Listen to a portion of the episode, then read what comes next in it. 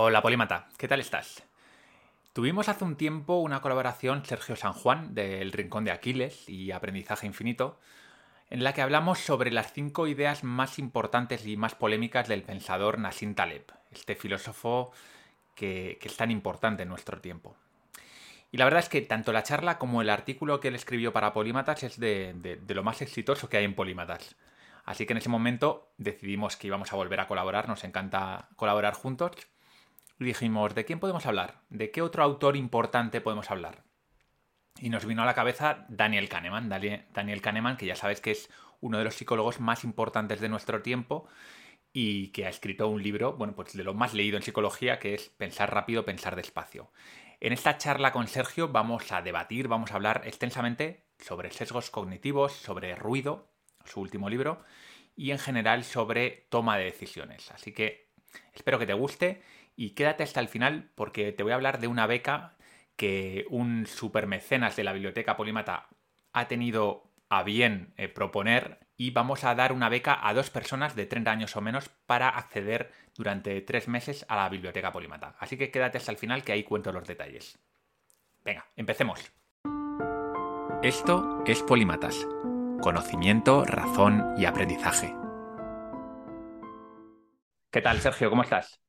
Pues muy contento, Val, de estar otra vez aquí. Un poco nervioso, porque bueno, normalmente suelo estar de oyente y ahora, bueno, por segunda vez aquí a los micros de Polímatas. Tercera, tercera. Ah, tercera. de la colaboración es verdad. que hicimos con David también. Sí, pues tercera, ya más que en la sopa.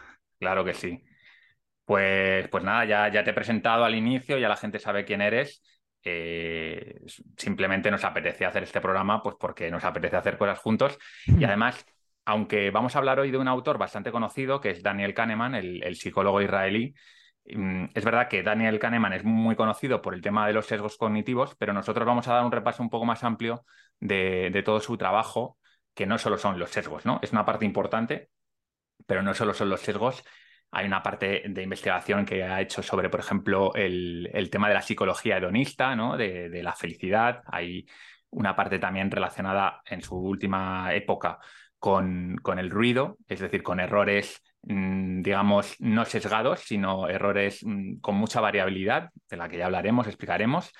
Y bueno, yo creo que la mejor forma de empezar, quizá, eh, Sergio, es contar muy brevemente quién es Daniel Kahneman para quien no lo sepa. Entonces, me lanzo yo y tú si quieres complementar con alguna cosa.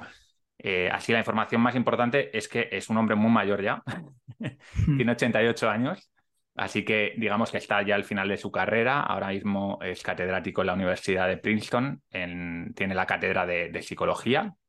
Él tiene un perfil curioso porque aunque estudió psicología, también ha, programado, también ha hecho, eh, ha hecho matemáticas, es decir, tiene un perfil bastante multidisciplinar y además tiene una vida interesante porque este señor nació en, la antigua Palestina, eh, pues en los años 30, y fue a vivir de pequeño con sus padres a, París. Y justo coincidió pues la invasión nazi en París y él pasó su infancia allí. Y, la verdad es que mm, quería, quería leer una cosa que, que hay puesta en la Wikipedia muy bonita, ¿no? De, porque él explica que, se interesó por la psicología por, una experiencia que tuvo allí, ¿no? Entonces, si me permite, Sergio, voy a, voy a leer brevemente Adelante. lo que él cuenta. Dice, debe haber sido a finales de 1941 o a principios de 1942. Los judíos tenían que llevar la estrella de David y a partir de las seis de la tarde estaban obligados a cumplir con el toque de queda impuesto. Había ido a jugar con un amigo cristiano y me había quedado demasiado tarde. Giré mi suéter marrón de adentro hacia afuera para caminar las pocas cuadras hasta mi casa. Mientras caminaba por una calle vacía, vi acercarse a un soldado alemán. Llevaba el uniforme negro, que me habían dicho que temiera más que otros, el que llevaban los soldados de las SS, especialmente reclutados. Cuando me acerqué hacia él, tratando de caminar rápido, me di cuenta de que me miraba atentamente. Luego me hizo señas, me levantó el brazo me aterraba que se diera cuenta de la estrella dentro de mi suéter, porque él era judío, su familia era judía, lógicamente. Me hablaba con gran emoción en alemán. Cuando me dejó, abrió su cartera, me mostró una foto de un niño y me dio algo de dinero. Volví a casa más seguro que nunca de que mi madre tenía razón. La gente era infinitamente complicada e interesante. Así que bueno, tuvo esta experiencia que le podría haber salido muy mal, pero resultó ser un, buen hombre, el, soldado. Y, es muy interesante esta reflexión que hace Daniel Kahneman, ¿no? Cómo muchas veces simplificamos eh, a las personas, ¿no? Las encasillamos en buenos, malos, racionales, irracionales, y resulta que somos, contenemos multitudes y somos muchísimo más complejos, como, como se ve claramente en este, en este ejemplo. Y, bueno, no sé si quieres añadir algo más sobre su biografía. Luego ya pues se dedicó su carrera académica, acabó en Estados Unidos, que es donde, que yo sepa, vive a día de hoy. Y, y bueno, tiene una historia también con su compañero Amos Tversky, que si quieres contar un poco, que dedicó, incluso hay un libro en el que habla, no sé si es un libro escrito por él, pero que habla un poco de la relación que tienen ellos dos como pareja intelectual, ¿no?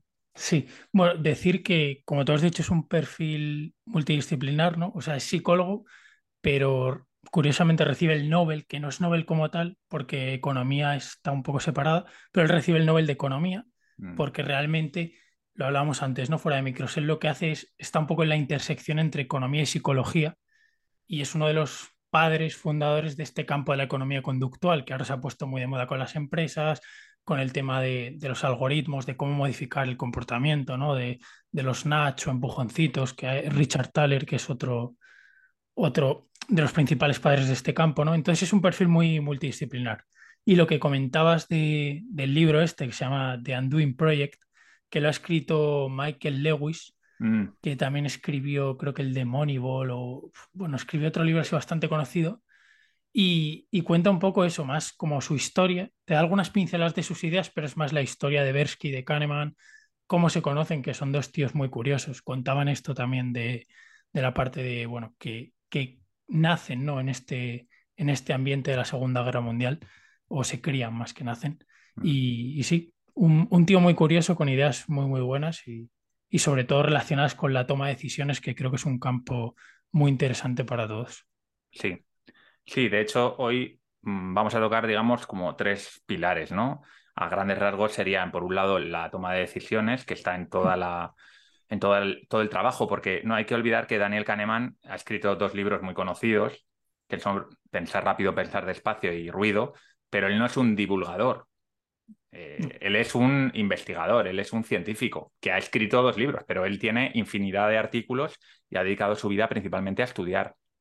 Y él ha estudiado mucho la toma de decisiones, que tiene esa relación con la economía, que ahora veremos, y, también esta faceta quizá un poco menos conocida de él, que es la parte de la psicología hedonista, que yo creo que es interesante que la comentemos, con un concepto muy interesante que es el yo que experimenta y el yo que recuerda, ¿no? Que, esto también tiene mucho que ver con eh, dos conceptos de los que hablamos en el capítulo que hablamos sobre, sobre el estoicismo, de la eudaimonía, ¿no? Que es el, el sentir que tienes una vida plena y por otro lado la hedonía, que es la experiencia de placer de estar sintiéndote bien en, un momento dado. ¿no? Bueno, pues esto lo estudia Daniel Kahneman con, con otros eh, investigadores y de hecho él es uno de los descubridores, bueno, descubridores, de los inventores de un sistema que se utiliza ahora para, para hacer investigaciones de este tipo, que es un aparatito que de repente tú lo llevas, ahora me imagino que estará en un móvil, tú lo llevas encima y entonces te, manda una señal, una notificación y en ese momento tú tienes que decir del 1 al 10 cómo te sientes, ¿no? Y entonces eso les sirve para ir midiendo eh, la felicidad por momentos de una persona y luego lo comparan con la felicidad percibida, es decir, cómo percibe esa persona su vida. Resulta que no hay mucha relación, ¿no? Que es una de las cosas curiosas. Cómo, el, cómo tú percibes tu vida, la eudaimonía en términos eh, helenísticos no tienen mucha relación con la cantidad de experiencias que tú tienes de placer durante los días de tu vida, lo cual es un tema bastante curioso. Em, Sergio, no sé si quieres añadir algo más de Kahneman y si no, empezamos yo creo que ya a hablar de, de, los sesgos cognitivos, que es, digamos, lo más conocido, pero que aún así tenemos que hablar un poco de ello, ¿no? Pues venga, si quieres, empezamos con los sesgos. Venga, pues ¿te animas a hacer una definición así casera para, para todo el mundo de sesgo cognitivo, para que ande un poco despistado? Vale, pues yo el sesgo, creo que el propio Kahneman lo define así, es una desviación sistemática del juicio. ¿Qué, qué es esto? Vamos a explicarlo un poco, ¿no? Es que imaginemos que tus juicios apuntan hacia una, hacia una diana, ¿no? Y el centro es cuando el juicio está acertado.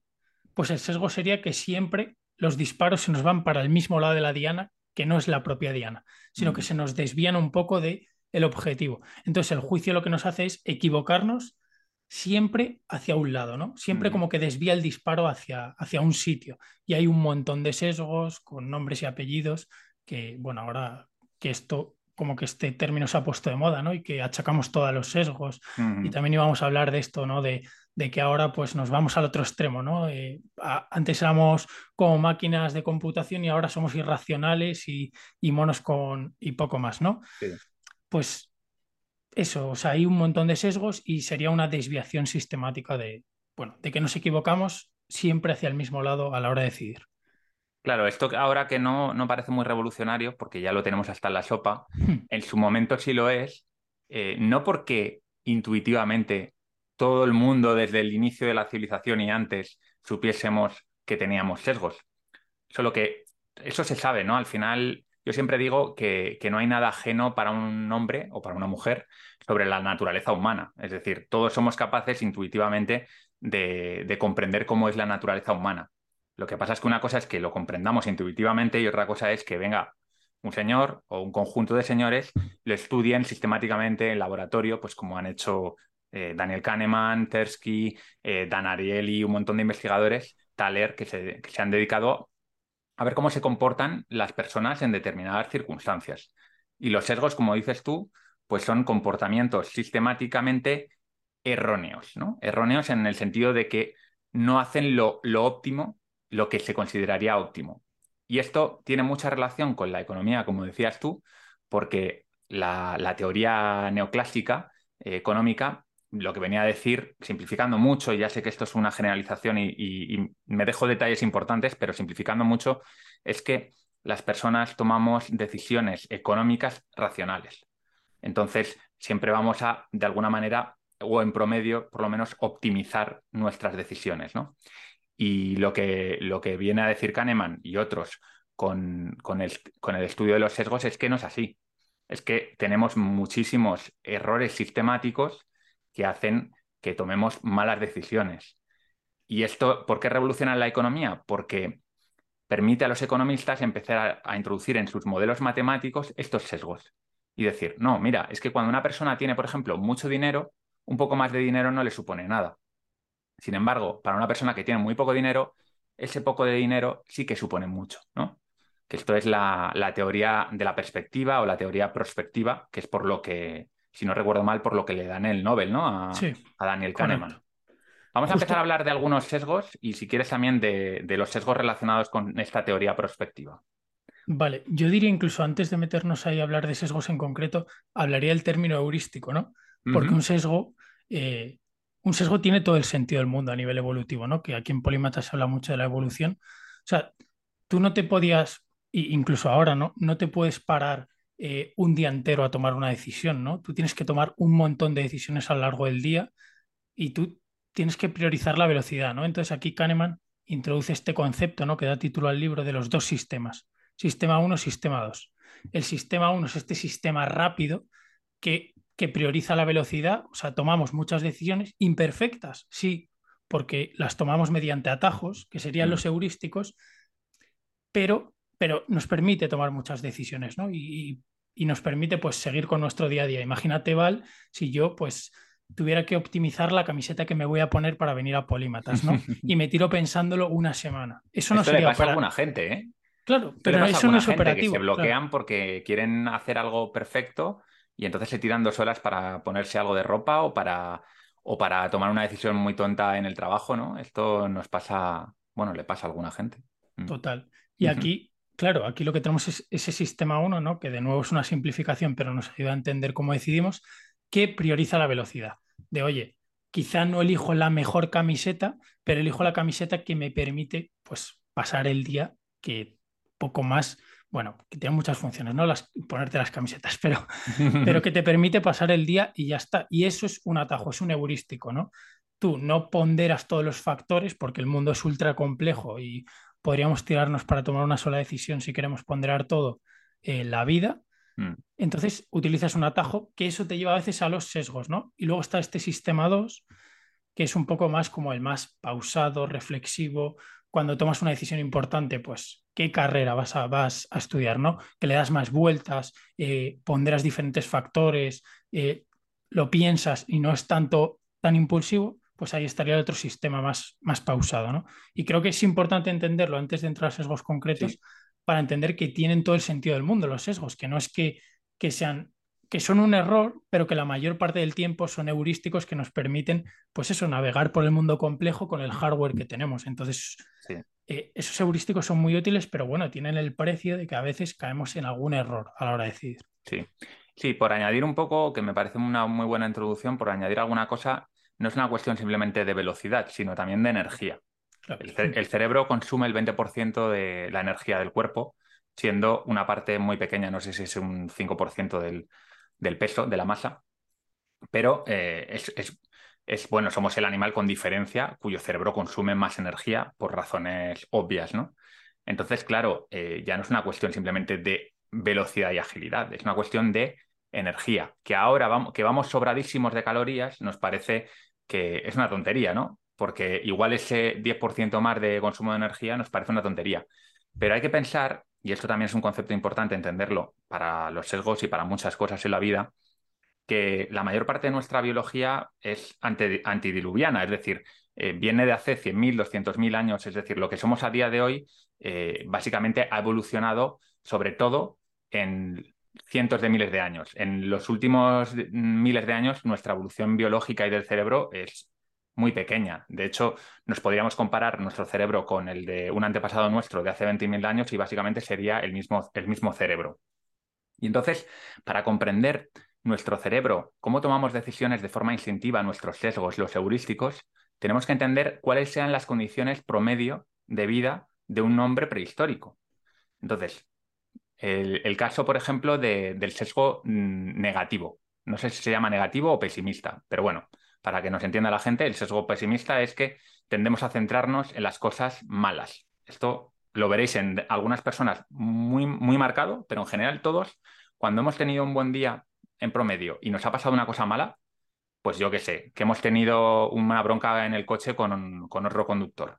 Llegamos a casa y lo primero que hablamos es de eso, es de lo malo que nos ha pasado. ¿Por qué? Porque es lo que nos permitía sobrevivir, es decir, enfocarnos en las cosas negativas, que eran potencialmente dañinas, incluso eh, mortales, potencialmente mortales, era mucho más importante que centrarnos en lo maravillosa que es la naturaleza, lo bonito que estaba el campo en primavera y este tipo de cosas, ¿no? Entonces, cada uno de los sesgos, esto es algo que se está estudiando mucho en la psicología evolucionista, cada uno de los sesgos probablemente tengan algún, eh, alguna explicación evolutiva. Algunos ya se han investigado, otros no, pero sí que hay gente trabajando en, entender por qué nos comportamos de esta manera. Eh, por ejemplo, la teoría prospectiva de la que vamos a hablar ahora, el, coste hundido, el, valorar eh, desde un punto de referencia las cosas, todo eso, ya veremos ahora también que, que, puede tener una explicación evolutiva. ¿Quieres explicarlo un poco, Sergio? Vale, la teoría prospectiva un poco es el modelo ¿no? alternativo que plantean Kahneman y Bersky de cómo tomamos decisiones, ¿no? que, que sustituye a este modelo como más racional ¿no? de la economía que decíamos de, oye, eh, maximizamos utilidad en una fórmula y listo. Ellos lo que plantean es un, oye, somos actores que maximizamos nuestra utilidad, pero le añaden estos matices que hablábamos, ¿no? De mm. los sesgos. Y le añaden varios matices, en concreto hay tres que son, que se ven claramente eh, si alguien le echa un ojo al artículo que complementa, que complementa esta charla, eh, verá la foto de la teoría prospectiva y lo que tenemos. El artículo, perdona, para, como no lo saben, el artículo es que Sergio se ha currado además un artículo muy completo sobre los sesgos y el ruido, que son los dos conceptos en, los que nos vamos a centrar, y ahí, digamos, sistematiza un poco muchas de las cosas que vamos a comentar en la, en la charla y es un buen complemento. Eso es. Y, y aquí habla bueno, en la teoría prospectiva tenemos el punto de referencia, ¿no? Porque nosotros tomamos decisiones no partiendo de cero, o sea, nosotros tenemos un contexto y ese contexto enmarca, ¿no? La decisión. y, no es lo mismo tomar una decisión de, oye, puedo ganar 100 euros más cuando tienes un sueldo de 3.000 euros que cuando tienes uno de 100 euros. Porque eres un estudiante que trabaja unas horas versus cuando eres un profesional que ya tienes una jornada laboral donde tu coste por hora es mayor. O sea, que, que el lo primero para tomar decisiones, el primer punto clave ¿no? que nos plantea este modelo es nuestro punto de referencia de, oye, ¿dónde estás?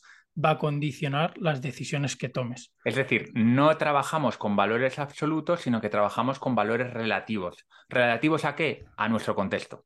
Eso es. No tiene por qué ser dinero, esto lo podemos aplicar a otras cosas. Eh, al final, la economía se suele tratar, se suele hablar de dinero en economía, pero la economía es aplicable a muchas otras cosas, ¿no? por ejemplo, a la felicidad podríamos aplicarlo hmm. también.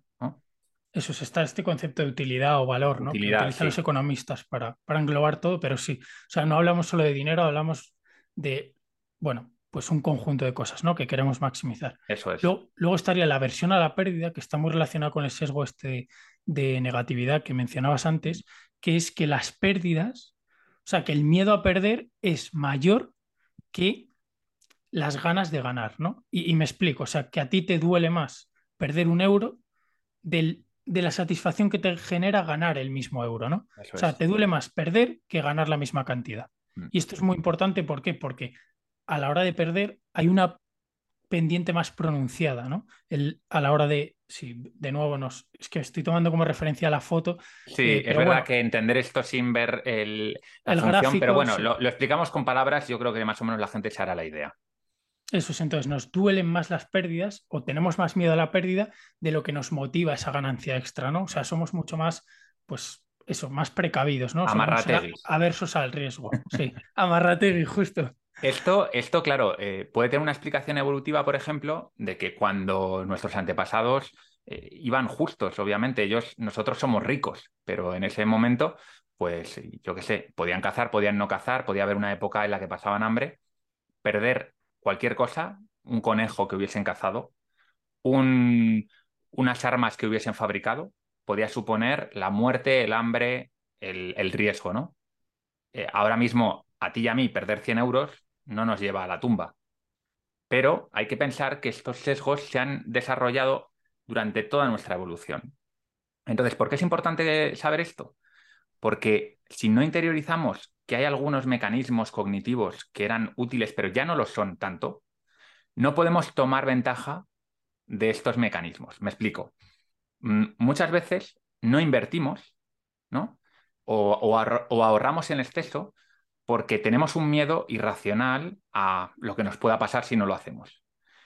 ¿Qué ocurre con eso? Que nos impide crecer, nos impide enriquecernos más a cualquier nivel, puede ser monetario o a otro nivel.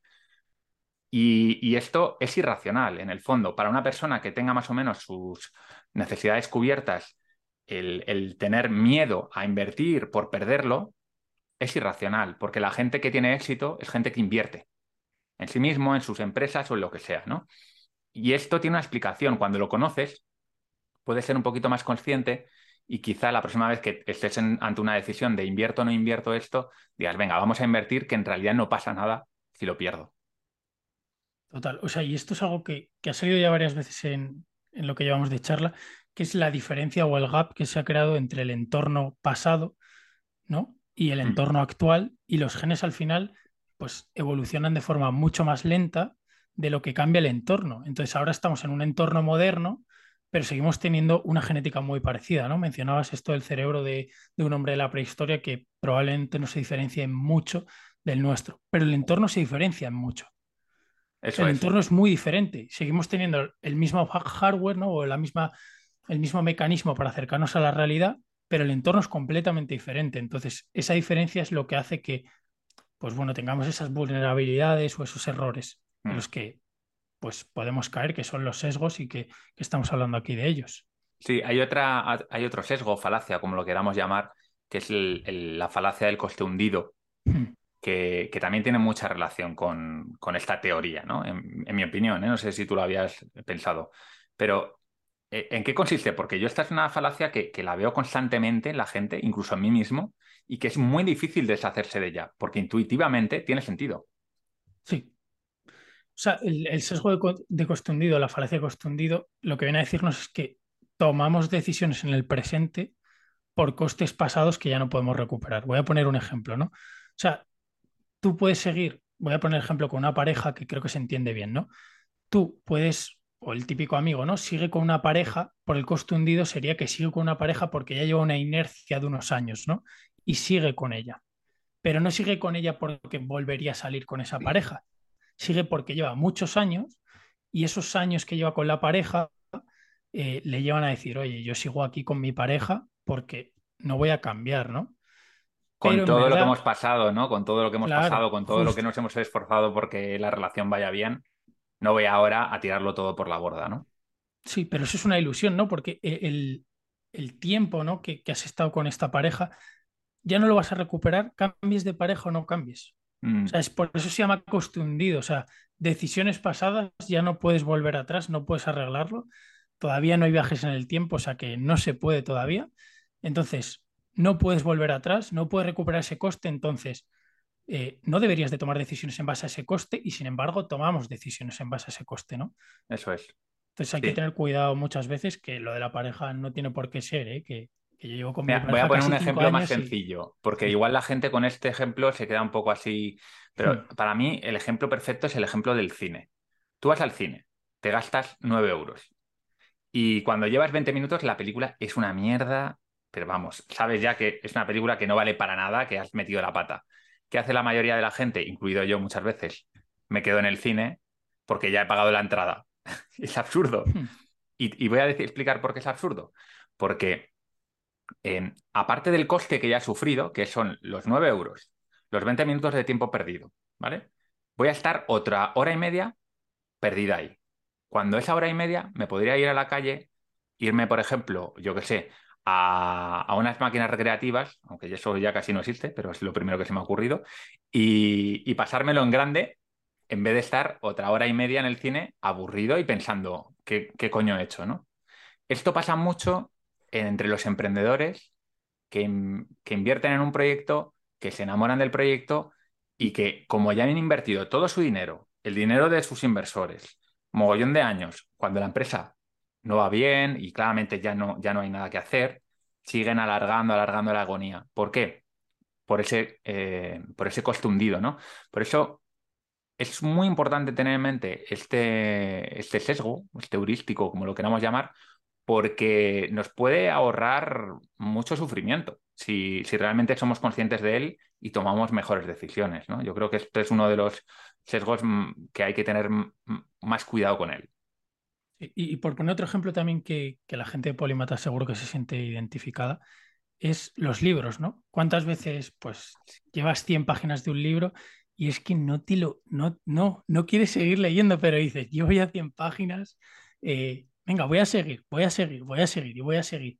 Y entonces tú, cuando llevas 100 páginas, tomas la decisión en base a las 100 páginas pasadas del libro, cuando lo óptimo sería tomar la decisión de, vale, me leería este libro desde la página 100.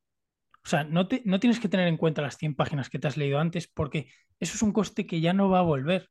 O sea, mm. eso no deberías de incorporarlo en la decisión. Eso es. Eso no debería influir en la decisión, pero influye. Y, caemos en este sesgo, ¿no? O sea, las 100 páginas y el tiempo que le he dedicado forma parte de la decisión cuando no debería. Eso porque es. algo que ya no voy a recuperar. Y ahí además hay que tener en cuenta el coste de oportunidad. Claro. Que eso sí que es real, que es, vale, el tiempo que me queda por delante para leer este libro, aparte de, o sea, ¿en qué lo podría estar dedicando? A otro mm. libro, por ejemplo, que, me aporte más, ¿no? Con lo cual, bueno, eh, a mí siempre la economía me ha, gustado mucho porque creo que se puede aplicar a muchas más cosas aparte de, la, de la macroeconomía, ¿no? Que es de lo que se suele hablar de la inflación, de este tipo de cosas. Y la economía al final es cómo invertimos recursos escasos. Y el tiempo es un recurso escaso por excelencia. Por lo tanto, tenemos que estar con mucho cuidado con estos sesgos. Hay un par de sesgos más que me gustaría comentar porque creo que son determinantes. Uno de ellos es el, no es un sesgo, es un heurístico en realidad, es el heurístico de, disponibilidad. El heurístico de disponibilidad es muy, muy importante en psicología y está relacionado con, con, una cosa que se llama el efecto priming o priming, no sé cómo se pronuncia, y esto está basado en un montón de experimentos que se han hecho, en el que, por ejemplo, yo a Sergio le paso, le paso una, una, lista de palabras para que las lea, ¿no? Y una de ellas es la palabra tabla. Al rato le, le paso, un, le, paso un cuadernito en el que pone las letras T, A, B. y él tiene que rellenarlo. Hay muchas palabras que empiezan por TAB, pero ¿qué palabra va a escribir Sergio? Tabla. ¿Por qué? Pues porque en nuestro cerebro, a nivel neurológico, se han activado unas zonas relacionadas con ese término, con ese concepto, y, están como mucho más frescas. Por lo tanto, eh, al poco tiempo, cuando yo ponga a trabajar el cerebro en cualquier historia, me va a venir a la mente probablemente cosas que he experimentado antes. Y aquí lo interesante es que son cosas que pueden ser, em, pueden ser a nivel de la conciencia, como es este caso, ¿no? Es una lista de palabras, pero también se han hecho experimentos con imágenes subliminales en las que Sergio no se da cuenta realmente de que está leyendo una serie de palabras o viendo una serie de imágenes, pero que sí que le influyen a la hora de tomar decisiones a posteriori. Esto se ha utilizado en publicidad, en marketing, en muchas cosas y, efectivamente funciona y funciona bien. No, no, funciona para cualquier cosa, es decir, eh, tampoco nos volvamos locos y pensemos que podemos conseguir que Sergio mate a alguien por ponerle la palabra matar en el cine en 10 milisegundos, pero sí, sí que nos influye. Y, todo esto os lo cuento porque tiene relación con uno de mis heurísticos favoritos, que es el heurístico de disponibilidad, que influye muchísimo en, en todo lo que nos ocurre en nuestra vida. ¿Por qué? Porque, por ejemplo, las noticias nos marcan la agenda. Si nosotros vemos las noticias, tenemos una idea de lo que pasa en el mundo que está relacionado con lo que vemos en las noticias, no con la realidad. La realidad no es lo que, lo que en las noticias. Hay muchísimas cosas, sobre todo muchas cosas positivas, que nunca vamos a ver en las noticias. Entonces, una persona que está constantemente viendo las noticias, lo que tiene es un heurístico de disponibilidad que automáticamente le hace pensar en todas esas cosas negativas que está viendo. Por lo tanto, tiene una eh, propensión a ver el mundo con un efecto túnel muy negativo, que además a esto le sumas el sesgo de negatividad y hace que vivamos con una ansiedad terrible de que todo el mundo va, va fatal, ¿no? Y, bueno, esto se puede aplicar a muchas cosas. Si te has estado leyendo un libro sobre sesgos cognitivos, durante semanas, en todos lados verás sesgos cognitivos, ¿no? Y no es que todo el mundo esté lleno de sesgos cognitivos, es que tú estás influido por ese efecto priming que, te ha supuesto el libro. Total, o sea, creo que también eh, Roslin en, en Factfulness lo menciona, ¿no? De cómo lo que tienes reciente, ¿no? Que es esta disponibilidad, condiciona un poco pues, tu visión de la realidad, que no es la realidad. O sea, si en la tele aparecen, eh, aquí ponen mucho el ejemplo de los asesinatos por tiburón, ¿no? Que aparecen las noticias y parece que todo el mundo de repente tiene miedo a bañarse, ¿no? O, o un atentado terrorista, o o cosas, ¿no? Y por enlazarlo con la anterior charla que tuvimos de, de Taleb, cisnes negros, ¿no? Pero como salen las noticias, los sobrevaloramos. Son cosas muy raras, pero como en nuestra cabeza nos vienen frescas porque las hemos visto en las noticias, parece que son la norma, ¿no? Parece que un atentado es la norma, parece que, que eso, que un ataque de tiburón en las playas es la norma, cuando no es la norma. Pero claro, como es la información que tenemos a mano, y mencionabas antes, ¿no? De ahorramos energía y, utilizamos ese atajo para pues tener esa visión del mundo, ¿no? Y tenemos fresca la noticia de los ataques de tiburón, pues pensamos que, oye, que en verano cuando vayamos a Estados Unidos no nos bañamos en las playas a ver si, o a Australia, a ver si nos va a atacar un tiburón, cuando realmente las probabilidades de que nos ataquen son remotas. Eso es. Entonces hay que tener cuidado con eso. Sí, por eso en general ver las noticias, yo siempre digo que no es no, no, tiene mucha utilidad. A día de hoy, más bien todo lo contrario. Tiene anti, anti-utilidad, ¿no? Porque te hace tener una visión. Claro, la gente que ve las noticias dice, no, es que hay que estar al, tanto de lo que ocurre en el mundo. Y yo lo que digo es, ¿es eso lo que ocurre en el mundo? Esas son cosas que ocurren en el mundo. La mayor parte de ellas no puedes hacer nada por solucionarlas ni por tener ningún efecto sobre ellas. Por lo tanto, útil no es. Y quizá hay algunas sobre las que puedas tener algún efecto. Pero desde luego es una visión muy sesgada de la realidad que está muy enfocada a venderte las noticias. Nosotros tenemos más tendencia a centrarnos en lo negativo, volvemos al sesgo de negatividad. Hmm. Y entonces, ¿qué hacen los periódicos y los telediarios? Pues nos venden eso, porque ellos lo que quieren es que estemos pegados a eso.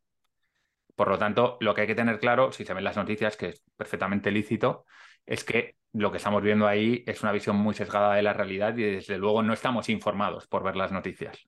Sí, pero incluso, te pongo un ejemplo por, salir también y complementar el ejemplo de las noticias, yo, eh, bueno, tú y yo vamos a entrenar, ¿no? Y de hecho entramos en el mismo sitio, pues podemos pensar que toda la gente que vemos a nuestro alrededor está sana, ¿no? Porque es lo que, tenemos, lo que tenemos a nuestra disposición. Y realmente una de las epidemias o de los mayores problemas actuales es el sobrepeso. Mm.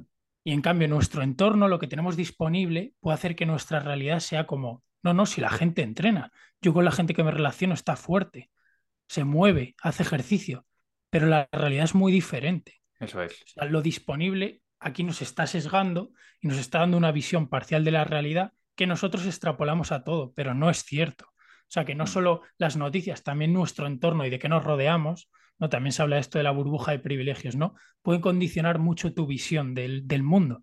Porque el mundo, por ejemplo, pues el mundo no es Europa, ¿no?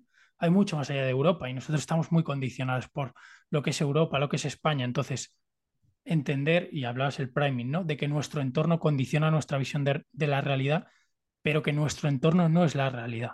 La realidad es mucho más. Nuestro entorno que incluye los estímulos a nivel de conciencia y también los, de, los que hay mm. por debajo de conciencia. Esto es interesante también. Eh, es decir, por ejemplo, la música que están poniendo o el olor que, que hay en una tienda te puede influir en, en, que compres más o menos. Esto, esto está estudiado, ¿no? Pues bueno, son cosas que, que, contra las que no podemos hacer mucho, pero que está bien saberlas. Hay otro, hay otro, bueno, no sé si tú quieres alguno de tus sesgos favoritos comentarlos, mm, porque estoy yo aquí dirigiendo esto y, estoy yendo a los que a mí me, interesan más. Vale, pues te voy a devolver la pregunta, ¿no? Y, era uno que tengo que confesar aquí a la audiencia que me lo había dejado al principio y tú me habías dicho, pero, pero Sergio, ¿cómo te has dejado este sesgo, no? Que es eh, un poco el, el sesgo rey, ¿no? El sesgo del que todo el mundo habla, que es el sesgo de confirmación. Y te voy a decir que, bueno, si puedes contarlo tú también. Sí, yo creo que este lo conocerá todo el mundo, ¿no? El sesgo de confirmación es, mm, yo imagínate que soy, por ejemplo, mm, de izquierdas, ¿no? Entonces, mi, teoría de la economía, de cómo debe funcionar la economía, ¿no? De un Estado grande, de, una serie de subsidios, una serie de, mm, bueno, de ayudas a los ciudadanos y demás, pues me parecen que es lo, lo obvio. Y entonces, toda la información que caiga en mis manos que confirme estas ideas, la voy a recibir encantado. Es decir, libros, periódicos, eh, medios de comunicación, digamos, alineados con esas ideas, todo me va a parecer perfecto. Esto tiene una explicación y es que cuando nosotros recibimos información que ya tenemos, es decir, que no es nueva para nosotros, para nuestro cerebro es muy sencillo, porque en realidad no tiene que hacer un esfuerzo adicional, es simplemente decir, ah, vale, esto, esto que yo ya sabía, me están dando la razón. Cuando recibo una información diferente, y ya no te digo si es contradictoria, el cerebro tiene que trabajar, porque tiene que procesar algo que no conoce.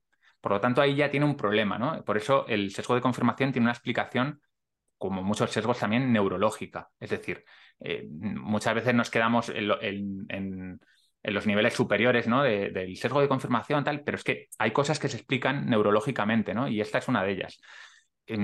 Ya, ¿qué pasa? Si me viene una persona que es liberal, de derechas, y me, y me habla de que el libre mercado al 100% es lo mejor que hay en el mundo, pues yo le voy a mandar a freír espárragos, porque eso contradice todo lo que yo sé y además me hace pensar mucho y además me hace tener eh, una cosa que se llama disonancia cognitiva, que es manejar dos ideas contrapuestas, que eso al cerebro le hace mucha pupa y no le gusta absolutamente nada.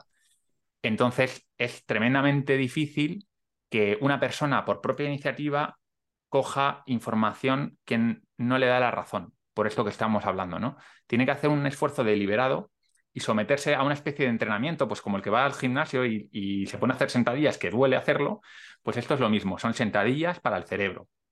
Y realmente necesitas de, una actitud de apertura, ¿no? Una actitud, digamos, de, zorro, de una, una actitud de, explorador, para enfrentarte al mundo que constantemente te está mandando, por un lado, información que te hace sentir bien, que te confirma una y otra vez lo que tú ya sabes, y por otro lado, información que te lleva a la contraria y que te molesta. ¿Qué pasa? Que para tener una visión de la realidad no puedes estar siempre con las mismas ideas, porque la realidad es compleja y, multifacética. Entonces, para una persona que aspira a la sabiduría, a la polimatía, tiene que estar siempre entrenando su cerebro para ser un explorador, ¿no? Y esto sería un poco el, consejillo, ¿no? Que, meto aquí por debajo de, oye, todos tenemos el sesgo de confirmación, pero no nos, no nos rindamos ante él, que es lo fácil. Sí, incluso darle oportunidades a ideas con las que no estés de acuerdo, ¿no? Intentar entenderlas, intentar profundizar en ellas, aunque no estés de acuerdo. Aunque luego, siguiendo el ejemplo de esta persona de izquierdas que ponías, sigas comprando la idea de que, oye, que es mejor una economía mediante subsidios, mediante intervención versus el libre mercado. Mm. Pero intenta entender el libre mercado, ¿no? Intenta entender por qué podría tener ventajas respecto a tu visión del mundo, intenta cuestionar un poco lo que sabes, ¿no? O sea, que me parece buen consejo para hacer frente a este sesgo. Sí, es que no veo otra forma ¿no? de, de- de ser una persona sabia. Al final, el que siempre lee, lee libros de lo mismo no se convierte en una persona sabia. Para, para ser un sabio, primero tienes que haber leído de uno y de otro y entonces hacerte una idea. Por eso también siempre hay que ser muy escéptico, eh, porque es muy fácil, por ejemplo, si tú te metes en el mundillo de la economía y lees a Hazlitt, que es un liberal, pues es muy fácil que a partir de ahí todo lo que no, no tenga que ver con las ideas de Hazlitt te vaya a chirriar y no, y no quieras saber nunca nada más. Nunca vas a leer a Keynes, nunca vas a leer a Marx, nunca vas a leer a Stiglitz, porque son autores que te van a decir cosas que no te gustan. Pero tú nunca te vas a convertir en un sabio, lo que eres es un fanático. Eres un fanático de unas ideas, porque si no has hecho el esfuerzo de, de entender otras ideas, no te digo leer, entender, que es diferente. O sea, entenderla, o sea, leer, es leer con apertura. Porque tú te puedes leer simplemente para criticar y para decir, mira qué mal está esto. No, no. Es abrirte a otros autores, intentar entenderlos de verdad y luego cuando tengas las dos informaciones, hacerte tú, tu, construirte tu- tus propias ideas, ¿no? Pero esto, claro, es muy difícil. Es muy difícil, pero es a lo que creo que debemos aspirar.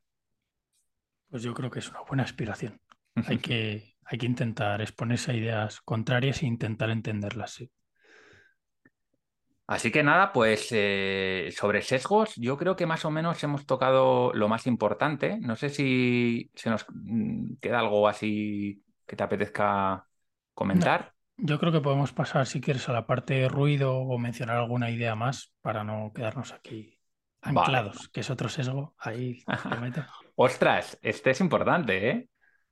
Sí, el- bueno, lo, ya que he metido la cuña, lo, lo explico rápido. Sí, Eh, sí, el, sí. anc- el anclaje es un poco, y está muy alineado con, con el de disponibilidad, ¿no? Es que, que nos quedamos atados a, a un estímulo inicial, ¿no? Y, y se ve mucho con números. El claro ejemplo son los, los precios tachados, ¿no? Que nos ponen en muchas tiendas online, ¿no? Que te ponen 997 euros tachado y ahora son 97 solo. Y es como que pensamos que es una ganga, ¿no? Porque hemos visto el 997 tachado. ¿Por qué? Porque ese número nos ha anclado. No, ha anclado nuestra percepción de valor de ese producto a Te 997. fijas, tiene mucho que ver con el priming. Sí, eso es. O sea, lo que hay debajo del efecto ancla es, es- es un priming. Sí, es una versión de, sí, Eh, justo. Y entonces ese número nos ata nuestra percepción inicial y ya hace mucho más fácil que paguemos 100 euros, ¿no? O 97 los que sean, que si nos ponen directamente el precio 97. Porque es como 97, ¿por qué? Moraleja de la historia, Pues que no hagamos caso a los precios tachados. pero es muy difícil, ¿eh? Porque el priming Ya. funciona a nivel subconsciente, entonces ya, eh, ya dices, ostras, qué barato el vino de 20 euros, que antes valía 50. Y tú, y además con los vinos es muy curioso, porque claro, eh, tú no puedes evaluar un vino objetivamente de ninguna forma, y menos un vino que no has probado. Entonces, eh, ¿cómo lo evalúas? Pues por el precio que tenía antes, ¿no? Porque tú asocias precio a valor y por lo tanto, si valía 50 y ahora vale 20, eso es una ganga. Y nos, la, y nos la meten doblada. Con este tema. Sí, y cuidad las negociaciones, si podéis intentar empezar para no, o sea, para anclarlo por donde queréis situaros.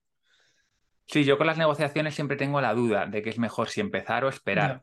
Porque, claro, si tú, por ejemplo, quieres negociar un salario, mm, podrías decir, bueno, lo interesante es que tú hagas tu propuesta para anclar al- a la otra persona.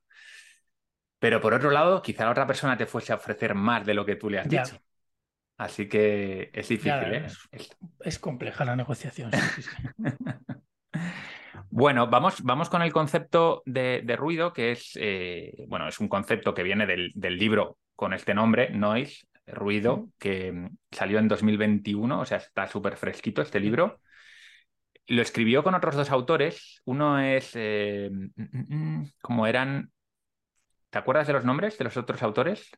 Sustain. Sustain y, otro- bueno, El otro no lo recuerdo, pero. Yo, yo creo que Kahneman ha puesto aquí principalmente su nombre y ha asesorado un poco. El hombre está mayor ya, no le veo escribiendo el libro él solo, por eso ha pillado a dos cracks Y, bueno, están sus ideas, obviamente, pero, pero el libro creo que está más escrito por otras personas que por él. Sí. Pero, pero bueno, no, no, ha tenido tanto éxito, yo no sé qué opinas tú, pero yo creo que el libro no ha tenido tanto éxito como el de Pensar rápido, pensar despacio, pero a mí me parece que, que está dando con un tema súper, súper importante.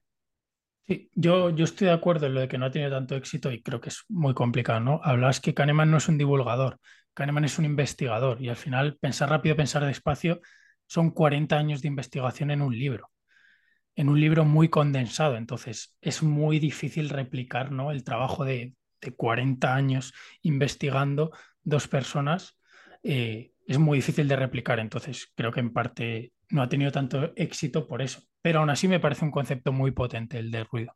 Hmm. Hmm. Pues explícanoslo si quieres con, ese ejemplo inicial de, la Diana, que yo creo que, es, muy visual, que lo has puesto también como imagen en, el artículo que has escrito para Polímatas. Vale, pues volvemos, a quien nos esté escuchando o viendo, ¿no? Volvemos a coger esa imagen de la Diana y recordamos que la idea del juicio es acertar, ¿no? En el centro de la Diana. Y, y el ruido el sesgo sería, oye, siempre nos equivocamos para el mismo lado, ¿no? Y el ruido sería más que las flechas, pues que se nos van, una para un lado, una para otro, eh, la otra a lo mejor acierta de chiripa, pero como que no conseguimos enfocar las flechas al mismo sitio, ¿no? Entonces el ruido es esa dispersión en los juicios que al final lo que hace es que, pues, y se pone, eh, a lo largo del libro se pone mucho el ejemplo de los jueces, ¿no? De que un juez ante casos muy similares, pues ponga condenas desde meses hasta años decenas de años de prisión, ¿no? Mm. Y esa dispersión, pues, por ejemplo, en el caso de la justicia puede llegar a ser peligrosa, ¿no? Porque puede estar cometiendo injusticias un juez por esa dispersión en el juicio. ¿Por, por qué tenemos, por qué sufrimos de, ruido los seres humanos? Pues yo creo que, bueno, yo, a, a, ver, es muy difícil responder a esta pregunta, ¿no? ¿Por qué? Pero si tuviese que decir es un poco, la toma de decisiones es algo complejo y afectan muchos factores, ¿no? Entonces es muy complicado que se den siempre las mismas circunstancias para tomar una decisión. Mm. Entonces, está el típico ejemplo de que el juez eh, pues tiende a ser más como más laxo, ¿no? Cuando se acerca a la hora de comer.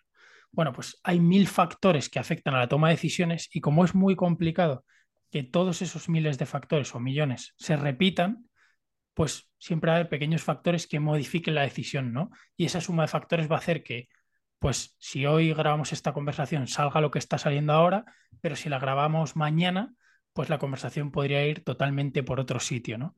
Porque la vida en sí es variable, ¿no? Y enlazo mucho con, la visión de Taleb del mundo, ¿no? De que, de que la vida es mucho azar, ¿no? Y, la, y las decisiones también, salvo que seas un algoritmo o, algo como muy pautado, con reglas muy claras, los humanos, pues al final eh, decidir es un proceso complejo, no es A, entonces B, es algo mucho más complejo.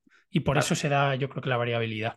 Para, para mí esta es la, magia de este libro, ¿no? Que es hacerte consciente de la cantidad de factores que no controlas, que no sabes que, están ahí. O sea, ya no factores, porque tú podrías decir, por ejemplo, tú y yo, ¿no? Si tuviésemos que, que mm, analizar ahora una radiografía, ¿no? Y ver si hay una fisura en un tobillo, podríamos decir, bueno, pues nos mojamos, ¿no? Pero obviamente, pues vamos a fallar muchas veces pero tenemos una explicación muy sencilla que es, joder, no estamos preparados para esto, no hemos estudiado para esto, ¿no? Vale, pero ¿qué pasa cuando una persona experta en analizar eh, este tipo de, radiografías que lleva 20 años haciéndolo, lo hace 20 eh, veces y no siempre da los mismos resultados? Y ya no te digo si coges a 20 personas que tienen 20 años de experiencia, que analizan la misma radiografía y los resultados también son variables. Entonces, ¿qué está, ¿qué está pasando ahí? Pues que hay otros factores que no tienen que ver con su conocimiento profesional técnico, sino que tienen que ver con cosas de la vida que muchas veces no asociamos a la, toma de decisiones.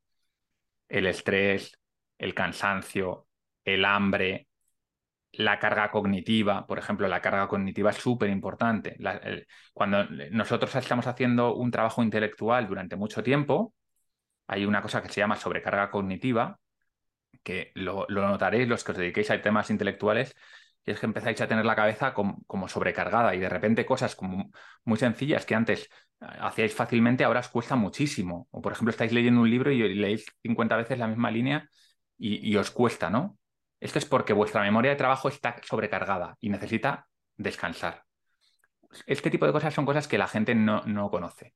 Entonces, se toman muchas decisiones erróneas, algunas de ellas con consecuencias muy graves, porque hay N factores que desconocemos y que provocan esta variabilidad. ¿no? Esta, esta variabilidad que a diferencia del sesgo no es sistemática hacia un lado o hacia otro, sino que es, bueno, impredecible, es puro azar lo, que tú comentabas antes. Total. Y aquí hay algo importante que, que también los autores se encargan eh, de recordártelo durante todo el libro, y es que los errores no se contrarrestan. O sea, que un médico de un diagnóstico por arriba, ¿no? Que en vez de, imaginemos que el diagnóstico clave, ¿no? En el caso de la radiografía que ponía Val, era mandarle dos semanas de reposo, ¿no? El médico que se equivoca y manda cinco semanas de reposo y el médico que se equivoca y manda una, no se hace la media y se contrarresta los errores. O sea, el mm. que está mandando una semana está cometiendo un error por debajo y el que está mandando más de dos semanas, que era lo óptimo, está cometiendo un error por arriba y los errores se suman. O sea, no es que la media, ah, no, no, no, no, es que has perjudicado a dos personas. Sí. O sea, has perjudicado a una porque la has expuesto al riesgo de que esa fisura se vuelva a abrir porque solo las manda una semana de reposo, suponiendo que el juicio acertado, que estoy aquí poniendo un ejemplo ¿no? concreto, sea dos semanas y luego a la de cinco la has tenido tres semanas en su habitación parada con los riesgos que ello conlleva, ¿no? Tres semanas de más por ser precavido. Entonces hay que tener también cuidado con esto. El, el ruido no es igual, o sea, no es igual de problemático en, en, todas las circunstancias. Esto es otra cosa interesante también. Por ejemplo, no es el mismo ruido el que hay en una partida de ajedrez, donde hay unas reglas muy claras, muy bien definidas. El factor suerte puede estar ahí. Eh, ya hemos hablado antes de que un jugador puede tener un dolor de estómago y le influye, pero digamos que no hay factores externos que influyan demasiado en la partida. Por lo tanto, cuando tenemos, tenemos un entorno similar al, de una partida de ajedrez, donde todo está muy controlado, ¿no? Eh, alguien que está, por ejemplo, resolviendo un problema que ya ha resuelto muchas veces en un entorno controlado, ahí el ruido, no sé si estás de acuerdo conmigo, pero yo creo que es menor, ¿no? Es un factor menos importante. Ahí, por ejemplo, los sesgos pueden tener más importancia. Mm, pero cuando estamos hablando de, de trabajos o de, o de tareas que tienen una complejidad inherente, como puede ser contratar a una persona, ¿no? Que, o hacer un diagnóstico de, una enfermedad compleja, o, intentar hacer una predicción de, si va a haber o no va a haber una guerra. Claro, ahí estamos en un entorno ruidoso, como, como diría también Javier Recuenco, es un, entorno buca, ¿no? Volátil, incierto, con, muchísima complejidad y por lo tanto el, ruido va a ser muchísimo mayor. Entonces, la forma en la que nos enfrentamos ante un problema, digamos, sencillo, con las reglas del juego muy bien definidas y, un problema complejo, son, son completamente diferentes. Y, aquí una de las cosas que proponen, bueno, ya te, lanzo la pregunta mejor. Eh, ¿qué, propuestas hacen Kahneman y sus coautores en el libro para intentar mejorar o reducir este ruido? Pues en un entorno complejo, por ejemplo, de este tipo del que estamos hablando. Pues lo has comentado al final un poco de forma indirecta, ¿no? Es intentar ese entorno complejo trasladarlo un poco a reglas, ¿no? Como limitar un poco la decisión. Pueden ser reglas, pueden ser algoritmos, pero dar como pautas. ¿Para qué? Para reducir un poco el, como un poco el, foco, ¿no? En el que estás apuntando las decisiones. O sea, al mm. final tú, si, si pones unas reglas, estás acotando la decisión. Pero claro, esto, y aquí voy un poco a, puede solucionar el ruido, pero puede provocar un sesgo si defines mal las reglas, ¿no? Si tú pones un algoritmo para tomar decisiones, el ruido va a ser cero, ¿no? Porque tú le metes unos inputs y sacas siempre el mismo resultado. Porque es una, pongamos que el, bueno, el algoritmo de una fórmula matemática, le metes cuatro variables, te suelta un resultado, ruido cero, pero a lo mejor el algoritmo está muy sesgado y cometes otro error en la decisión. O a lo mejor el algoritmo no te deja... También ellos hablan mucho de que una contra de, las reglas, los estándares, los algoritmos, es que no dejan evolucionar, ¿no? A la moralidad o a meter otros factores o evolución de la sociedad per se, ¿no? De que, oye, pues ahora interesa otro tipo de decisiones. ¿Por qué? Porque ya tienes las reglas fijadas. Entonces, hay que ver si nos interesa eliminar el ruido o no. Que eso es algo también importante. O sea, el ruido es un error, pero eliminarlo tiene que merecer la pena, ¿no? Ese, ese cálculo de costes-beneficios. Oye, ¿merece la pena reducir el ruido? Pues depende. O sea, a lo mejor tener ruido, porque es un entorno complejo, merece la pena porque caes menos en los sesgos, ¿no? Porque es un entorno complejo y bueno, pues al final tienes que asumir ¿no? que, va, que diferentes personas van a tomar diferentes decisiones y eso te aseguras que no caigas tanto en el sesgo. Sí, aquí hay un, segundo enfoque que es la sabiduría de las multitudes. Hmm. Que, esto mm, es muy conocida, ¿no? Una fábula que yo no sé si es cierta de Francis Galton, que era, creo que el primo de Darwin, si no recuerdo mal, y va a un mercado, ¿no? A un mercado de ganado y ahí la gente pues está intentando saber lo que pesa un buey y cada persona pues apunta el peso del buey en un papel y cuando termina el, concurso este, Francis Galton le, pide al tío que lo organiza que, le dé los datos. Entonces él coge los datos de todas las mediciones, que eran 800, y hace un promedio. Y resulta que el promedio de todos esos pesos, que eran bastante erróneos, casi todos, es prácticamente por una libra no acierta el peso del buey. Entonces, es un ejemplo para entender que a veces el conocimiento grupal puede dar mejores resultados que el conocimiento individual, incluso de, expertos. Y esto ahora, no sé si conoces los mercados predictivos, pero esto es una cosa que se está utilizando bastante en, bueno, yo conozco varias webs estadounidenses que se encargan de hacer predicciones mm, de, cosas bastante complejas, como por ejemplo si va a suceder una guerra, si, si, China y Estados Unidos van a perder las relaciones comerciales en 2024, cosas de este, de este estilo. Y lo que hacen es que participan cientos o miles de personas dando predicciones. Y se agregan esas predicciones y el resultado promedio se está viendo que en general es mejor que las estimaciones o predicciones de expertos. Entonces, aquí este, este mm, conocimiento grupal o, sabiduría de las multitudes o como la queremos llamar, funciona muy bien para algunas cosas de estas. Eso sí, hay que tener en cuenta una cosa. Los juicios deben ser independientes. Es decir, por ejemplo, esto mm, para gente que, tenga equipos de trabajo o empresas, esto es muy interesante. Si queremos hacer una, predicción grupal, por ejemplo, ¿no? Y llamamos a personas diferentes de la empresa para que nos den una opinión, es importante que esa opinión la tomen de forma individual. Porque si se genera una discusión, va a haber una persona que lidere, los demás van a querer acoplarse a, esas ideas y al final lo que vamos a tener es un sesgo de grupo hacia ese líder o, lo que sea, porque al final somos animales sociales y queremos quedar bien dentro del grupo. Por eso, cuando se hacen este tipo de, de ejercicios, de dinámicas, también para cuando se hacen brainstormings, es muy interesante que cada persona tome esa decisión o haga esa predicción individualmente y luego se pongan en común y ahí ya sí que se puede generar un debate. Esto yo creo que es importante saberlo. Y esto es súper importante porque si no, lo que decías, ¿no? Hablábamos antes del, efecto anclaje, ¿no? Y siguiendo la fábula esta de que comentabas del primo de Darwin, si la primera persona grita a los cuatro vientos lo que piensa que pesa el buey para él, condiciona a los demás. Y entonces ya esa sabiduría de la multitud está sesgada por ese sesgo de anclaje, ¿no? Porque una persona ha contaminado, y vamos a hablar de contaminar, de que el, juicio de una persona influye en el juicio de otra, ¿no?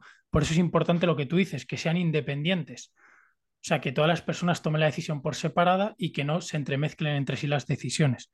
Y lo ideal, que hablan los autores en el libro, es que esas decisiones independientes sean de expertos. Y así ya tienes lo mejor de, las dos casas, ¿no? La media de, en vez de la multitud, de expertos. Entonces te quedas con el promedio de pues gente que sabe del campo. Y ahí es mm. cuando se reduce el ruido de forma bastante notable. Sí, ahora que hablas de expertos, también me gustaría mm, apuntar una cosa que yo creo que es interesante, que es cuándo debemos fiarnos de un experto y cuándo no. Mm, no todos los expertos de cualquier campo tienen el mismo nivel de credibilidad. Por ejemplo, la gente que se dedica a invertir en bolsa a corto plazo muchas veces no tiene información sobre la calidad de su toma de decisiones. Por lo tanto, lo que se ha visto es que los fondos de inversión suelen tomar decisiones bastante malas. Y de hecho, los fondos indexados, que no deja de ser un mercado de grupal, eh, lo acaba haciendo mejor.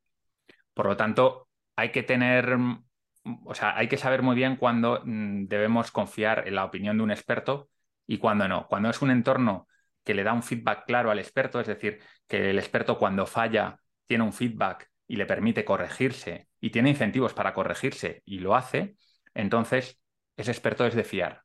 Pero hay muchos entornos que no son así, que los expertos no tienen los incentivos adecuados.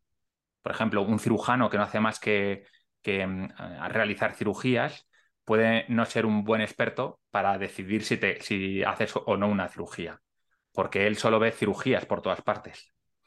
Muchas veces el, feedback que tiene el cirujano tampoco es bueno. Eh, por lo tanto, hay que tener cuidado. Cuando uno se va a hacer una operación, por ejemplo, que es una decisión importante, es bueno tirar de este conocimiento grupal. ¿Y cómo se hace eso? Pues en vez de hablar con un cirujano, habla no con, no con cinco cirujanos, habla con un cirujano, con un médico de familia, con un... Porque la diversidad es otra de las claves que no he comentado antes. Cuando se toman decisiones de este tipo de grupo, tiene que ser decisiones independientes, juicios independientes y lo más diversos posibles, precisamente para que no haya un sesgo.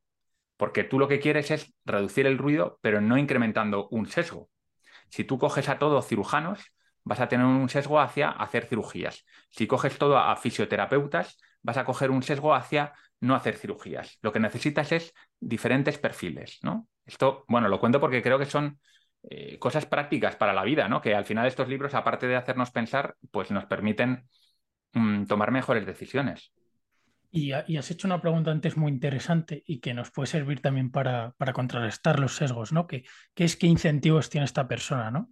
O sea, que siempre nos preguntemos de, oye, ¿esta persona podría estar sesgada? O sea, ¿en qué contexto está tomando la decisión? ¿Qué incentivos tiene, ¿no? Esta persona, oye, a lo mejor tiene incentivos para mandarme la operación con más facilidad.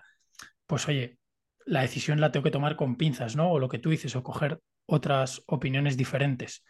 Entonces, también el cuestionarnos, ¿no? Bajo qué sesgos eh, podría estar la persona que nos da un consejo es buenísimo. Mm. ¿Por qué? Porque además eh, detectar sesgos en otras personas tiende a ser más fácil que detectarlo en nosotros mismos. Sí, por eso un, consejo que, da Daniel Kahneman es que te eches amigos que, que, te quieran, pero que te digan la verdad, ¿no? Al final es rodearte de gente, tanto amistades como socios o, o, trabajadores, que tengan el valor y que tú obviamente no les, no les penalices, ¿no? Si cuando una persona te, lleva la contraria en algo, tú le mandas callar o ya no le invitas a la siguiente reunión, lo que vas a tener es un acólito de seguidores que te dicen lo que tú quieres oír. Y como tú, como has dicho, uno mismo es muy difícil que detecte los sesgos en, uno mismo, pues, pues lo que tienes ahí es una bomba de relojería. Vas a tomar decisiones sesgadas sí o sí. Pero cuando tienes a otra persona enfrente que no tiene ningún problema en decirte, oye, Tú ahora te has leído el libro de Kahneman y ya parece que todos los problemas en el mundo tienen que ver con los sesgos. Y, nos estás mareando a todos cuando obviamente los sesgos son una parte de la realidad, pero no lo es todo, ¿no? Y esto que te lo diga alguien en un momento dado, dices, ostras, tienes razón. Si bueno, tienes razón o, le, echas de la, de la, reunión, ¿no? no, pero está esta idea, ¿no? De, de buscarse un abogado del diablo, ¿no? De alguien que te cuestione las ideas, y que te dé esa visión externa de, oye, joder, que a lo mejor podrías estar equivocado y simplemente necesitas una visión externa o una pregunta que desencadene el, oye, joder, es que me estoy fijando solo en una parte de la realidad, ¿no? Y me estoy dejando otra parte por, por, pues por el motivo que sea, por el sesgo que sea, o simplemente porque no has consultado la otra parte de información. Entonces creo que es, de hecho, una de las medidas más útiles a la hora de hacer frente a los sesgos, mm. el buscarse personas que cuestionen eh, pues las decisiones que las cuestionen con criterio. ¿eh? Esto no es de coger una persona que se ponga a cuestionar por cuestionar, o sea, que cuestione con argumentos de, oye, Val, ¿y te has dado cuenta de, esta alternativa? ¿La has contemplado a la hora de decidir? ¿O no crees que aquí estás incentivado a hacer X o Y? O sea, esa persona que te ponga un poquito o que te haga más consciente de tus sesgos. Hmm.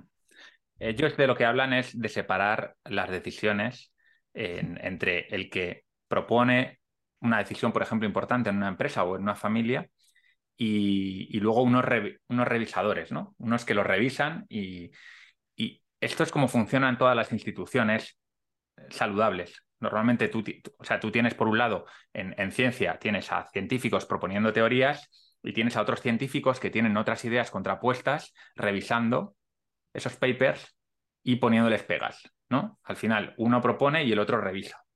Y de esa manera los sesgos de unos y de otros se contrarrestan. Y el resultado es mucho mejor que si simplemente hubiese una especie de partido único de la ciencia que se dedicase a plantear dogma, ¿no? que es lo que haría en, caso de no tener ese, esa contrapartida.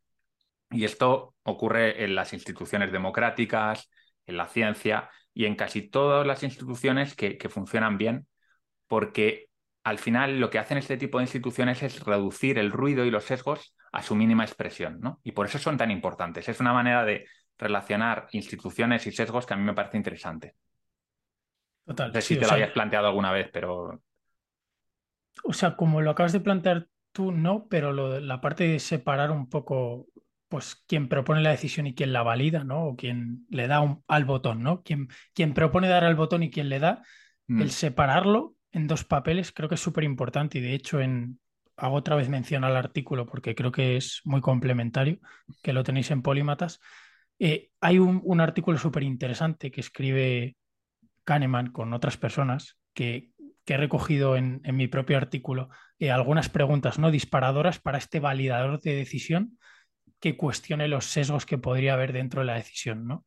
Pues mencionabas tú antes lo de los incentivos, que es una de las propias preguntas que incluyen ellos, ¿no? En la revisión de, oye, esta persona puede tener incentivos para, para una cirugía, ¿no? En el ejemplo del mm. cirujano. Pues oye, si tiene incentivos para, vamos a, prestarle un poco de extra atención, ¿no? Si propone esta decisión, porque tiene incentivos para ello. Mm. Sí, o, es una idea suya y se ha enamorado de ella, que esto es muy típico también. Igual no es un incentivo económico ni nada por el estilo, sino que es un incentivo psicológico. Eh, Sergio, te estás quedando sin luz. Vale, espero. es que dentro de poco ya no te voy a ir ni a ver. vale. Sí que está ya anocheciendo el día. Me pongo aquí. Vale, venga. Vale. Mm, vale, otro tema que me gustaría comentar, que creo que puede ser muy práctico, y al final lo que queremos de la charla de hoy es que os salgan ideas prácticas también, ¿no? Que es la tasa base. La tasa base que, es, un, es, una idea, es un concepto que yo lo he escuchado también en, el libro de superpronosticadores de Philip Tedlock. Eh, él habla mucho de la tasa base, de las clases, del, pensamiento bayesiano. Cuéntanos un poco mm, por qué es útil tener en mente la tasa base en decisiones en las que la estadística y la probabilidad tienen un peso importante. Bueno, pues yo creo, y, vuelvo a repetir, ¿no? El sesgo de anclaje, ¿no? Si tú tienes en mente la tasa base, que no deja de ser la probabilidad de un caso similar que haya ocurrido en el pasado, ¿no? Imaginemos que yo quiero tomar la decisión de, eh, voy a poner un ejemplo de, oye, voy a, eh, voy a seguir invirtiendo en mi empresa, ¿no? Pero la tasa base de los emprendedores es que la mayoría fracasan, pues lo más probable es que tome una mejor decisión si me anclo y soy consciente de que mi empresa tiene pocas probabilidades de triunfar, ¿no? Mm. Entonces, si tomo mi decisión en base a esa estadística, ¿no? O a ese dato, pues posiblemente sea una mejor decisión. Mm. Entonces, yo creo que es súper útil. Sí, sí, porque nos centramos mucho en, cosas muy concretas. Se suele poner un ejemplo, ¿no? Que es, te, describen a, una chica, lleva el pelo azul, tiene un eh, parece, tiene la mirada perdida, eh, lleva un vestido de flores. ¿Qué es? ¿Está estudiando Bellas Artes o está estudiando Derecho o Informática, por decir otro ejemplo? La mayor parte de la gente dice está estudiando Bellas Artes, porque se han quedado con esta imagen estereotípica de una chica de Bellas Artes. Sin embargo, resulta que Informática o Derecho son carreras que estudian muchísima más gente, es decir, la tasa base es mucho más alta, por lo tanto, es mucho más probable que aunque lleve esas pintas, sea una informática o sea una tía que está estudiando informática, ¿no? Y esto nos pasa constantemente. Cuando contratamos a gente, eh, muchas veces eh, nos dejamos llevar por estereotipos que, nos hacen tomar malas decisiones. Cuando nos enamoramos de nuestra idea, nuestra empresa, como si fuese algo muy especial, nos olvidamos de las tasas bases de un 10% de startups que pasan del quinto año, por ejemplo, ¿no? Entonces, lo que te dicen todos estos eh, investigadores, tampoco es nada nuevo, es algo bastante antiguo, que es el, pensamiento bayesiano, que se basa en que tú cojas algo parecido, lo que ha dicho Sergio, y lo utilices como, como tasa base. No quiere decir que te quedes con eso. Luego tú tienes que ir ajustando esa tasa base a partir de otra información que vayas incorporando. Y esto, lo interesante además es ir haciéndolo a lo, largo del tiempo.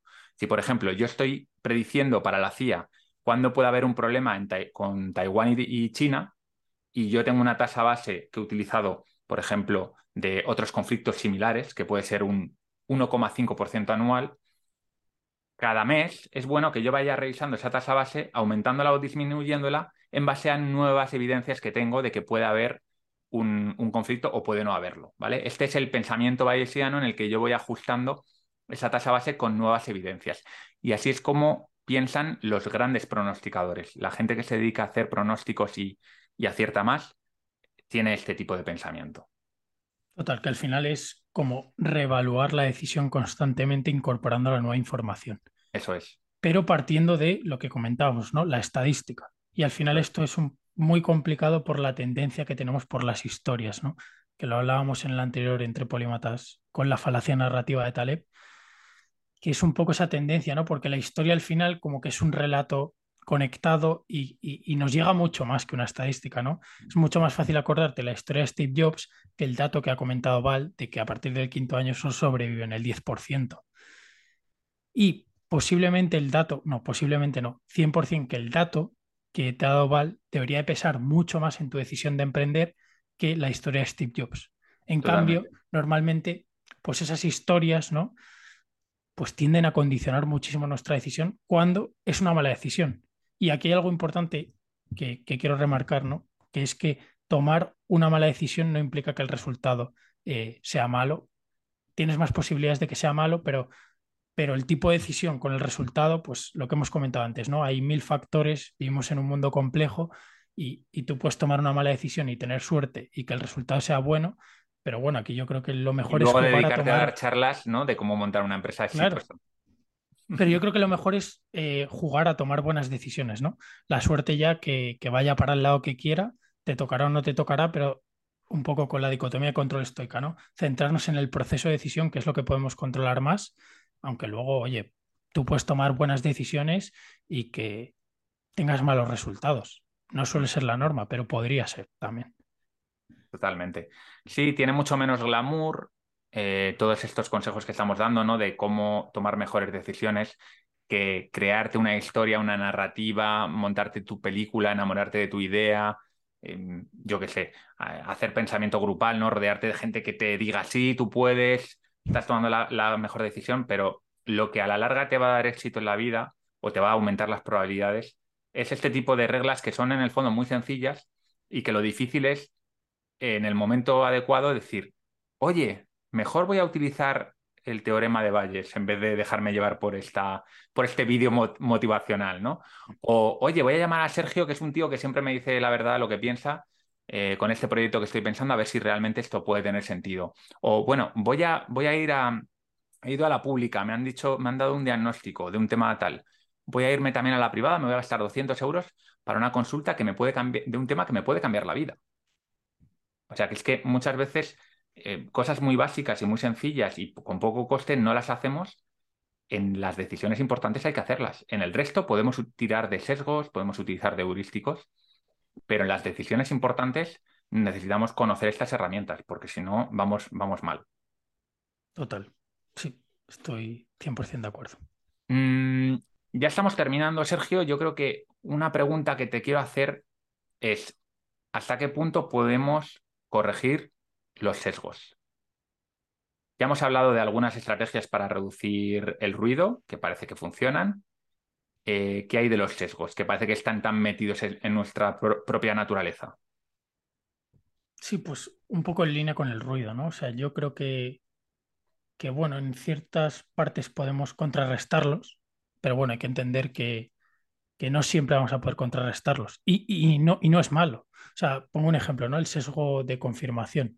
El sesgo de confirmación a lo mejor te puede ahorrar el tiempo que dediques a teorías conspiranoicas. Y eso no es malo. O sea, estás ahorrando tiempo a ideas súper extrañas que te deberían de presentar evidencia mucho más fuerte, ¿no? Porque son ideas mucho más diferentes, mucho más locas, y te estás ahorrando ese tiempo. O sea, que, un sesgo, o, vamos, más que un sesgo, un heurístico no siempre es malo. Pero podemos hacerle frente. Yo creo que sí, con las medidas que hemos, que hemos planteado, se les puede intentar hacer frente y, en muchos casos con éxito, pero el esfuerzo que hay que dedicar para, hacerle, para hacerles frente es alto. Mm. Entonces, no en todas las decisiones hay que hacerle frente a los sesgos, ¿no? Comentabas antes decisiones importantes. Ahí yo creo que sí que es importante, pues, dedicarle más tiempo al proceso de decisión, contar con segundas opiniones, con gente experta, juicios independientes, para intentar evitar estos sesgos. Mm. Pero en la mayoría de decisiones del día a día, o sea, yo creo que, tenemos como un hardware que nos permite sobrellevar el día bastante bien. Mm. Yo, mm, como tú me comentaste que, que Kahneman había dicho en una entrevista que él llevaba años estudiando los sesgos y seguía teniéndolos, ¿no? Mm, pues me dediqué a investigar qué decían los estudios, los últimos estudios que se han hecho al respecto sobre intentar mitigar estos sesgos. Y la buena noticia es que hay un metaanálisis que ha cogido como unos 90 estudios, si no recuerdo mal, y de los 90, 60 de ellos demostraban poder mejorar los sesgos cognitivos con intervenciones relativamente sencillas, con algunos juegos, con algunos vídeos informativos y bueno, mm, duraban en el tiempo. Es decir, no eran simplemente cosas que, oye, reduzco el sesgo de aquí, de hoy a mañana, sino que a los dos meses se volvía a llamar a la gente, se le pasaban unas pruebas y había un porcentaje de ellos que, conseguían mejorar. Por lo tanto, eh, aunque inicialmente parecía difícil porque está muy metido en nuestra naturaleza, parece ser que sí que hay formas en las que podemos entrenarnos, ¿no? Yo no, no he profundizado en qué tipo de juegos o qué tipo de vídeos, pero me hago una idea. Al final yo creo que todo trata de incrementar tu conciencia sobre esos sesgos y sobre cómo tú caes en ellos. Entonces, eh, si tú estás, si es algo importante para ti y estás presente en todo momento e intentas darte cuenta o le pides a la gente que te, que te avise cuando estás cayendo en uno de esos sesgos, cada vez lo vas a tener más automatizado y vas a convertir en un automatismo el detectar algunos sesgos. Eso no significa que no vayas a caer en ellos, ¿no? Esto es como todo. Tú te puedes dar cuenta de que el helado que te estás comiendo no te va a hacer bien y aún así comértelo. Pero por lo menos ya mm, te das cuenta de que el helado no, no es lo bueno, no es lo, no es lo que tienes que hacer. Sí, yo creo que, bueno, es, es eso, ¿no? Un poco podemos implantar medidas para intentar hacerles frente y, y mejorar la toma de decisiones. Pero, pero lo dicho, o sea, no creo que para todas las decisiones haya que usar el sistema 2, ¿no? Siguiendo con la analogía de Kahneman. O sea, hay muchas decisiones que no merecen eh, invertir tanta energía o tanto tiempo. Hay muchas decisiones que simplemente hay que tomarlas y aunque sean subóptimas, luego ya puedes, pues no, si, si son reversibles puedes cambiar, puedes pivotar por el camino. O sea que tampoco hay que, salvo decisiones importantes, que sí que creo que hay que, pues eso, poner a trabajar el sistema 2, ser consciente, pensarlo, darle muchas más vueltas, pedir opiniones, eh, pero en muchas decisiones del día a día tampoco hay que, darle tantas vueltas y hay que simplemente tomar la decisión y, ir calibrando mm. con el tiempo. Pues sí, sí, sí. Mm, pues nada, ya me gustaría ir cerrando y simplemente un recordatorio, que ya lo he dicho antes, pero que creo que merece la pena repetirlo uno de los sesgos más peligrosos que hay es el sesgo de confirmación. Hmm. Peligroso desde el punto de vista de, construcción de nuestro, de nuestro, propio mundo ideológico, epistemológico, etcétera, etcétera. Es decir, si aspiramos a tener una mente abierta, ser más sabios cada día, el sesgo de confirmación sí que es un sesgo que tenemos que estar siempre alertas para, para luchar contra él, porque eso sí que me parece que, que, igual no, no por toma de decisiones, es decir, cuando me voy a comprar una casa quizá no es tan importante el sesgo de confirmación, pero para lo que estoy metiendo en mi cabeza todos los días, que sea de buena calidad, sí que es importante. Así que ahí yo sí que os eh, haría hincapié ¿no? en, que, en que trabajéis en ese apartado. No sé si quieres comentar alguna cosa más antes de despedirnos, Sergio. Yo nada, que bueno, darte las gracias otra vez por, por abrirme las puertas de Polímatas y, también un poco en línea y cerrando con el mensaje que, comentabas, que, que, tengamos cuidado con ese sesgo de confirmación porque de hecho yo creo que es como una causa raíz, ¿no? De luego muchas tendencias que nos llevan a tener nuestras, nuestros peores comportamientos, a tomar nuestras peores decisiones, entonces intentar, pues eso, ser consciente e intentar mantenerlo a raya, que es muy complicado, pero que hay que que hay que intentarlo. Estupendo. Nos hemos dejado fuera la parte esta más relacionada con la felicidad, que también trabajó Kahneman, pero bueno, es una buena excusa para que otro día vengas y hablemos de, por ejemplo, psicología positiva, en la que hablemos de, Kahneman y de otros trabajos también relacionados con la psicología positiva que a mí me parece que son súper interesantes. Eh, no sé si es un tema que conoces o te gusta, pero si no, ya te digo que te lo lanzo ahí para, para que vayas leyendo cositas ya. Vale, pues yo, recojo la invitación encantado y, en unos meses podemos repetir con, con, ese tema. Estupendo, Sergio. Pues muchas gracias por, por venir a mi casa y nos vemos pronto. un placer, Val. Cuídate mucho. Bueno, Polímata, pues espero que te haya gustado esta charla. Ha sido intensa, intensa. ¿eh? Yo estoy con la cabeza como un bombo. Muchas ideas, mucho contenido muchos consejos también, ¿no? Ya sabéis que no suelo dar consejos en polímatas, pero bueno, en estos temas tan prácticos yo creo que merece la pena aterrizar la teoría en consejos prácticos. Y no os preocupéis que volveré a colaborar con Sergio, que sé que os gusta un montón y a mí me encanta colaborar con él. Y bueno, antes de cerrar quería hablarte de la beca que ha propuesto Joseba Legarreta Ascorbe, que es uno de mis supermecenas de la Biblioteca Polímata, y que quería regalar tres meses a dos personas de 30 años o menos para poder disfrutar de la biblioteca Polimata. Él está dentro, participa en todas las charlas, le encanta la biblioteca y decía, bueno, quiero que entre más gente y quiero que entre gente joven. Así que si tienes 30 años o menos y te apetece entrar en la biblioteca Polimata, que ya sabes que la biblioteca Polimata es un lugar donde tenemos ahora mismo unas 120 personas, aprendices de Polímata, leyendo un libro cada mes, uno de los 50 libros más importantes, bajo mi punto de vista, para comprender el mundo, en el que tienes reseñas de cada libro, resumen de cada libro, una ficha descargable con todas las ideas del libro más importantes en una sola página.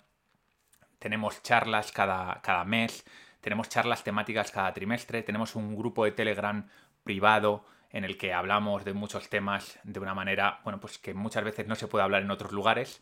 Y también hay una sección eh, dentro de la biblioteca de vídeos específicos que yo he ido creando exclusivos para la gente de la biblioteca. Si te apetece, tienes 30 años o menos y quieres optar a esta beca que la vamos a llamar Ascorbe, en la memoria de, la madre de, de Joseba, pues para acceder a esta beca lo único que tienes que hacer es escribirme a val polimatas.com con Y. O bueno, te vas a la página de polimatas.com y en contacto me escribes ahí. Y lo único que tienes que hacer es presentarte y decirme, decirnos, porque estos emails también los leerá Joseba, por qué quieres entrar a la biblioteca, cuáles son tus razones, por qué te apetece. Y sin más, lo que haremos dentro de unos 15-20 días será seleccionar a las dos personas que nos haya convencido más y, bueno, pues Joseba les hará directamente un bizun a ellos para que puedan, eh, con ese dinero, entrar a la biblioteca durante tres meses. Si a partir de ahí no quieren seguir, pues sin problemas. Y si quieren continuar, pues ya por su cuenta. Y sin más, muchas gracias por estar ahí. Esto ha sido un especial más de Entre Polímatas. Nos vemos la semana que viene.